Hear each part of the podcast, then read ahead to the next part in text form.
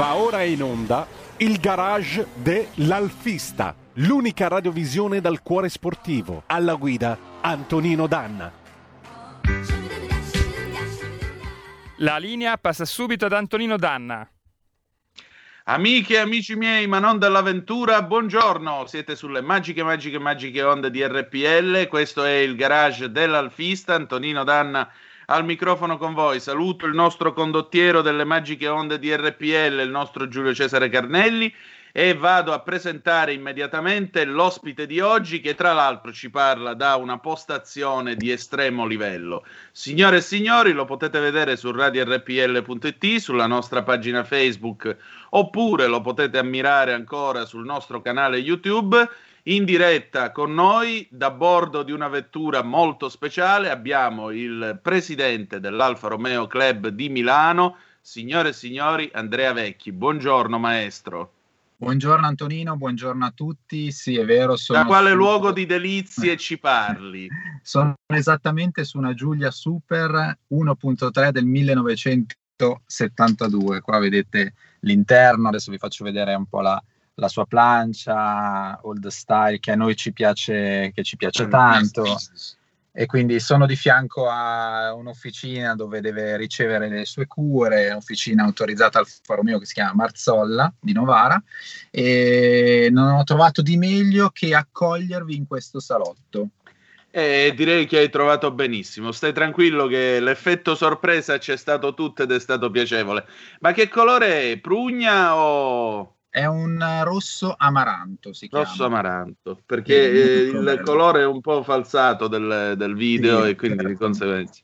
Senti, allora Andrea, mh, mm, noi abbiamo cominciato tre settimane fa, perché nel mezzo c'è stato il primo maggio, abbiamo cominciato a discutere del caso di Palazzo Gardella io nella puntata precedente avevo appunto spiegato la presenza di questa eh, petizione al Ministero dei Beni Artistici e Culturali che ho firmato in diretta pure io e ho parlato del gruppo che è stato costituito su Facebook per salvare Palazzo Gardella, ma a questo punto facciamo parlare chi si è messo, diciamo così, in campo insieme a tanti altri appassionati per salvare quello che era la sede del centro tecnico Alfa Romeo. Allora Andrea, che cosa succede? Che cosa sta succedendo ad Arese soprattutto?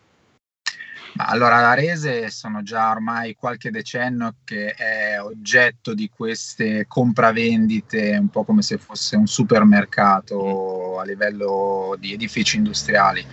Eh, di fatto, da quando Alfa Romeo fu eh, ceduta a Fiat Auto, nel successivo decennio si è visto sempre la progressiva, eh, come si può dire, il, il progressivo ehm, smantellamento di, di, questi, di, di, tutte le attività, di conseguenza anche eh, il cosa farsi di, tutta quell'area che ricordiamo un, sono circa 2 milioni di metri quadri a nord di Milano, quindi è anche un'area che fa gola un po' a tutti.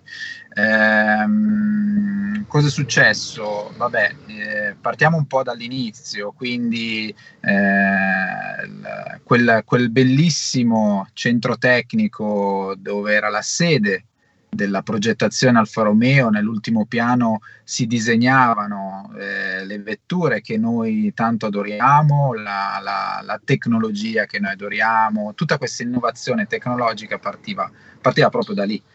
E, ehm, quel centro tecnico fu voluto da Giuseppe Luraghi, fu scelto tra vari progetti, c'era quello di Vito Latis che progettò eh, il centro direzionale dove viene ospitato il museo.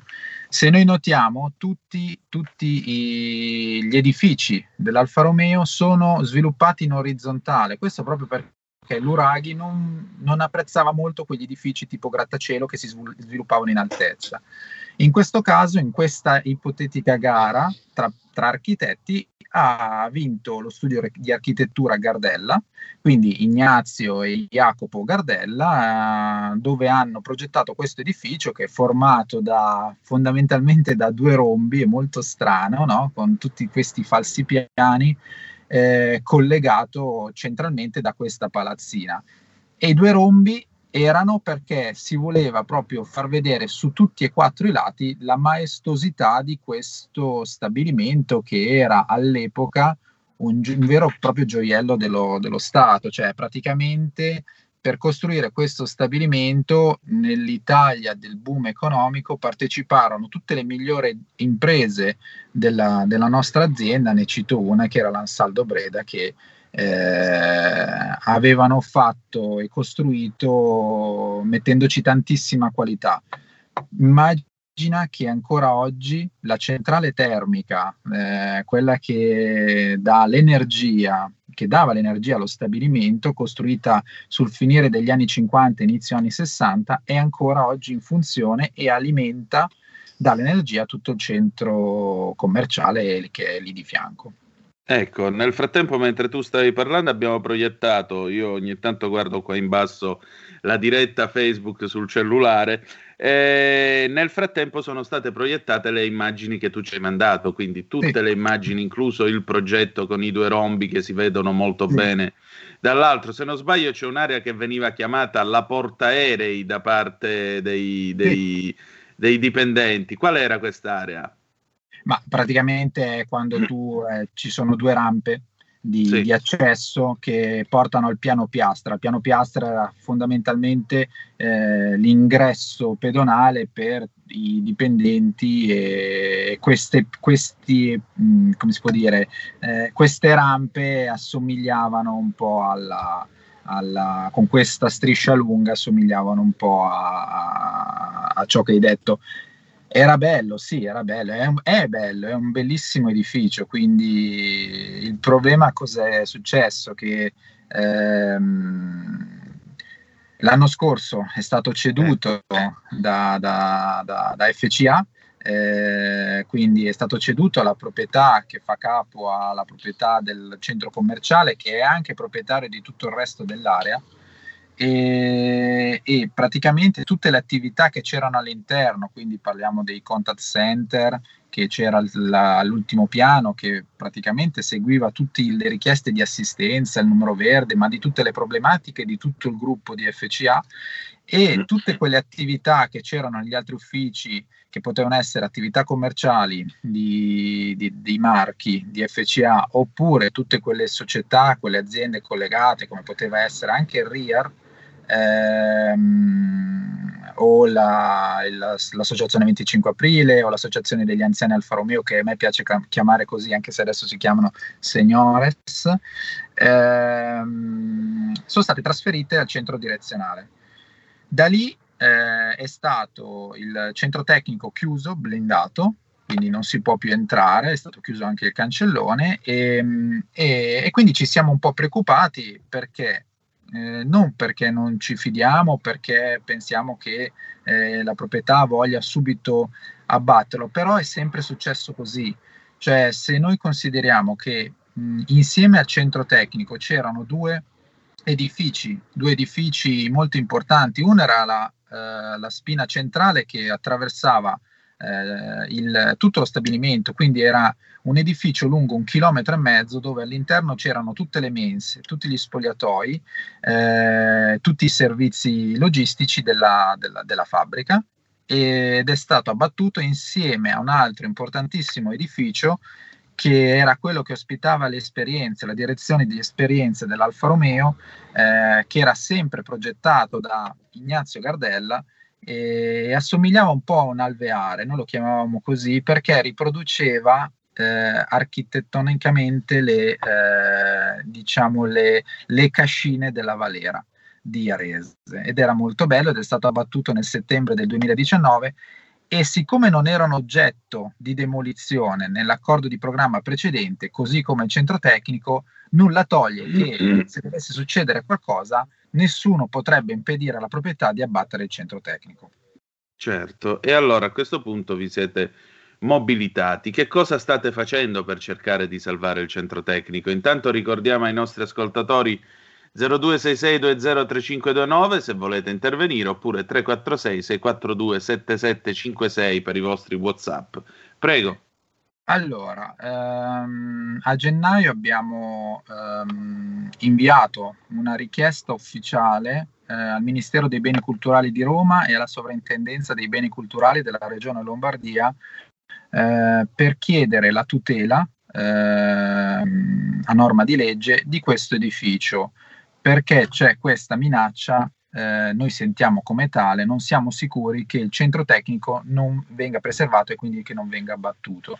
Um, abbiamo fatto questa richiesta non dicendo niente a nessuno inizialmente perché volevamo, uh, come si dice, non svegliare il cane che dorme, um, proprio perché uh, se, ave- se la proprietà, e questa è una nostra ipotesi, questo è il mio pensiero, avesse subito capito che eh, stavamo cercando di tentare di salvaguardare, di cercare di vincolare il, eh, il centro tecnico, avrebbe potuto fin da subito opporsi e fare morire fin da subito la nostra richiesta.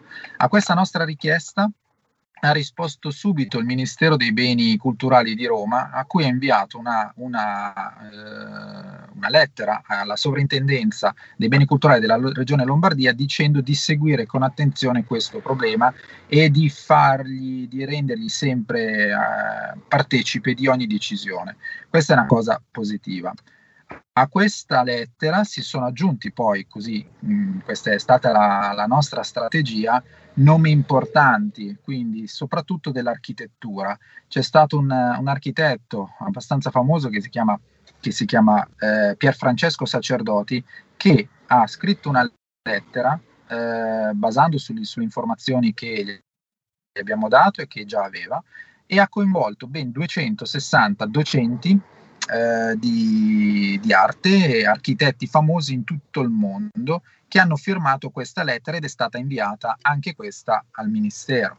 Abbiamo coinvolto lo studio architettura Gardella che ha eh, tramite eh, l'erede di Ignazio e Jacopo Gardella che si chiama Edoarda De Ponti eh, ha scritto una bellissima lettera quasi commovente allegando tutte le foto della costruzione, tutta la rassegna stampa, 10 mega di foto eh, di rassegna eh, per far capire co- l'importanza architettonica di questo edificio.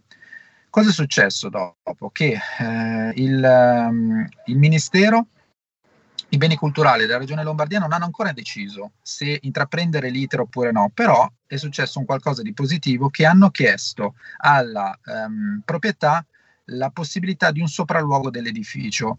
Ora che eh, la proprietà è stata avvisata, abbiamo coinvolto eh, tutte le associazioni possibili, quindi ti parlo di associazioni, di club storici, compreso anche l'ASI che in passato si è distinto per la salvaguardia della collezione di Bertone, e, ehm, e, abbiamo chiesto a due amici di associazioni diverse dalla nostra, che eh, uno è Club Alfa Italia con Massimo Cuoco e eh, Alfa Romeo Club Brianza con Emiliano Mari, eh, abbiamo chiesto cosa facciamo? Facciamo una petizione. Quindi loro due si sono attivati e hanno fatto questa petizione inserita in un gruppo che avevamo già creato che è Salviamo il centro tecnico Alfa Romeo immagina che questo gruppo che è attivo da due settimane ha già più di mille membri e quindi è una cosa abbastanza positiva ed è una cosa molto sentita. Certo, immagino ci sono, ho visto adesioni praticamente da ogni parte, non solo d'Italia ma anche dall'estero. Mm, eh, tu tra le varie cose, perché ho letto anche in trasmissione nella scorsa puntata il servizio che il giorno ha dedicato a questa iniziativa, avevi lanciato una proposta, cioè utilizzare il Palazzo Gardella come base o comunque come sede staccata del Politecnico di Milano per formare i futuri ingegneri, visto che lì alla fine ci lavoravano ingegneri, periti e geni dell'automobile, esatto. come per esempio lo stesso Giuseppe Busso, nome che non si pronuncia senza provare un moto d'orgoglio e d'affetto, per non parlare di tutti gli altri ingegneri che eh, hanno lavorato insieme a lui, hanno fatto parte del suo team, penso anche eh, a Surace, penso anche a tutti gli altri ingegneri che hanno dato il loro contributo. Ecco, e il Politecnico davanti a questa proposta che cosa ti ha detto? Allora, io ho contattato il, la responsabile del, del, Dipartimento di Architettura che si chiama Simona, dottoressa Simona Orsini del Politecnico di Milano e a dire la verità, eh, da un lato è, è stata accolta come se fosse una, una bella sorpresa, una, una, bella sorpresa, dall'altro lato non crede, ma è tutto da vedere e ci stiamo per adesso concentrando sul vincolo che il Politecnico possa essere interessato a questa, questa, possibilità, perché da un lato è vero sarebbe bello, perché come hai anticipato tu, eh, sarebbe bello far arrivare i ragazzi a studiare in quel luogo magico dove per anni si sono progettate queste vetture, un po' quello che succede con l'università con l'ingegneria eh, del Politecnico di Torino, l'ingegneria, l'ingegneria dell'autoveicolo, che ha sede proprio al Lingotto eh, a noi piacerebbe che un'università, io in questo caso ho scritto al Politecnico di Milano, eh, ma può essere qualsiasi università o comunque qualsiasi eh, scuola, mi piacerebbe far arrivare i ragazzi, impegnare il centro tecnico in questo.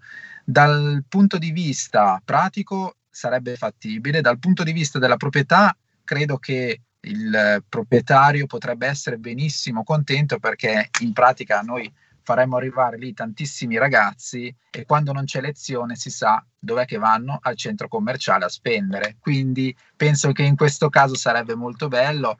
Dal punto di vista di Arese sarebbe molto bello insomma far arrivare più persone, crescerebbe come città e quindi eh, insomma tutti felici. Loro mi hanno detto che non, mh, non pensano ma sono possibilisti ad accogliere tutte le proposte perché hanno investito tantissimo sulla loro sede eh, secondaria che è alla Bovisa. Eh, e, quindi, e, quindi, non lo pensano per quello, però insomma una volta che viene vincolato, eh, visto che se nessuno vuole, eh, in questo caso sto parlando della proprietà, abbattere e demolire questo centro tecnico, immagino che possano prendere come favorevole un vincolo perché una volta che un bene viene vincolato dai beni culturali può accedere a, ai finanziamenti pubblici e anche a fondo perduto. Quindi se la loro intenzione non è quello di abbattere, dovrebbero magari accettare di buona lena che venga vincolato, insomma. Esatto, anche perché voglio dire c'è un ricco finanziamento statale nemmeno da restituire nel caso che potrebbe aiutare, potrebbe servire per eventuali lavori di adattamento, conservazione. La riqualificazione, esatto. tutto. Senti, mh, mm, diciamo così, quindi i prossimi passi saranno naturalmente aspettare le risposte da parte della proprietà.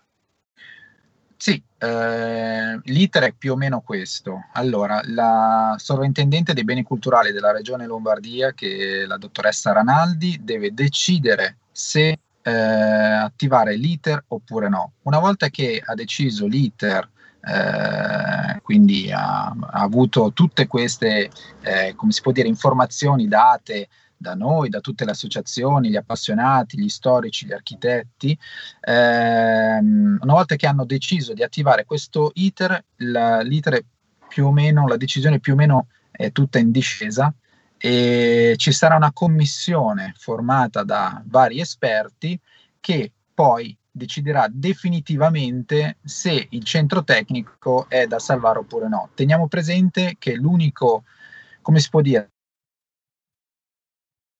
si è bloccata, si è bloccata la trasmissione. Eh. Che, che, noi abbiamo ehm, verso quell'edificio, quel, far capire che quell'edificio appartiene ormai alla collettività. Eh, in pratica noi eh, siamo affezionati al centro tecnico perché è un po' la base, è un po' la base, forse ti ho mandato qualche foto, della sì. partenza dei nostri raduni e ci siamo affezionati, un giorno alla settimana ci mettevamo sempre lì sotto il porticato, ci riparava dalla pioggia eh, per stare tutti insieme, quindi inverno, estate, eh, eravamo sempre lì. E quindi ormai ci siamo affezionati, lo consideriamo nostro, lo consideriamo un simbolo di quella storia industriale a cui noi siamo molto affezionati. Purtroppo manca dell'elemento della storicità, perché per essere vincolato un edificio deve avere per legge più di 70 anni, una volta era 50 anni e più o meno c'eravamo, ma è stato mh, allungato a 70, essendo che quell'edificio è stato progettato nel 67 ed è stato ultimato nel 70-71, poi diciamo finito nel 74, diciamo che non ci siamo a livello di, di, di, storicità, ci siamo solo però se è un edificio che può, eh, che viene sentito dalla collettività ed è per questo che stiamo appellando a tutte le persone di, di chiedere eh, insieme a noi eh, al Ministero dei Beni Culturali di vincolarlo. Ed è un appello che raccogliamo, facciamo nostro veramente con tutto il cuore, perché quello è, quel posto è casa nostra, è casa di tutti noi e esatto. grazie per quello che state facendo. Senti, lasciamoci con una nota, diciamo così, di speranza, visti i tempi che attraversiamo. Come va la vita del, dell'Alfa Romeo Club Milano e quali saranno i vostri prossimi appuntamenti se siete ripartiti? Non siamo ancora ripartiti, a dire la verità non abbiamo ancora nemmeno eh, aperto, come si dice, la campagna di iscrizioni per quest'anno, ma unicamente perché ci siamo detti, inutile far pagare la quota di iscrizione se poi non possiamo organizzare nulla. Speriamo che eh, il mese prossimo mi piacerebbe, visto che comunque è il compleanno dell'Alfa Romeo il 24 giugno, eh, di fare qualcosa. Il primo evento che mi piacerebbe riprendere è quello dove noi ogni anno insieme al figlio di eh, Guido Moroni, Federico Moroni, organizziamo eh, un evento dedicato a tutti i collaudatori eh, dove andiamo a riprendere tutte le strade che facevano ogni anno una strada diversa eh, che facevano per ehm, collaudare le vetture. Eh, in cima solitamente sono passi eh, montani, in cima a questi passi ogni anno mettiamo una, ga- una targa dedicata loro ai Magnifici Sette, tra i quali c'era anche eh, Consalvo Sanesi, Bruno Bonini e ovviamente il nostro eh, amato Guido Moroni. Eh, mi piacerebbe ricominciare con quello, ne sto parlando con Federico Moroni, vediamo se le normative consentono l'organizzazione di eventi, perché è quello che ci spaventa, perché uno pensa sì, vabbè, se lo facciamo, tanto anche se aprono da una settimana all'altra, eh no, l'organizzazione di un evento è abbastanza lungo e c'è da anticipare anche tantissimi soldi e quindi dobbiamo essere sicuri che se lo organizziamo poi non, eh, le normative consentano eh, l'aggregazione e l'organizzazione insomma, di, di, un, di, un, raduno. Speriamo per giugno, incrociamo le, le dita, eh, visto che è il compleanno dell'Alfa e siamo sicuri che ricominceremo alla grande.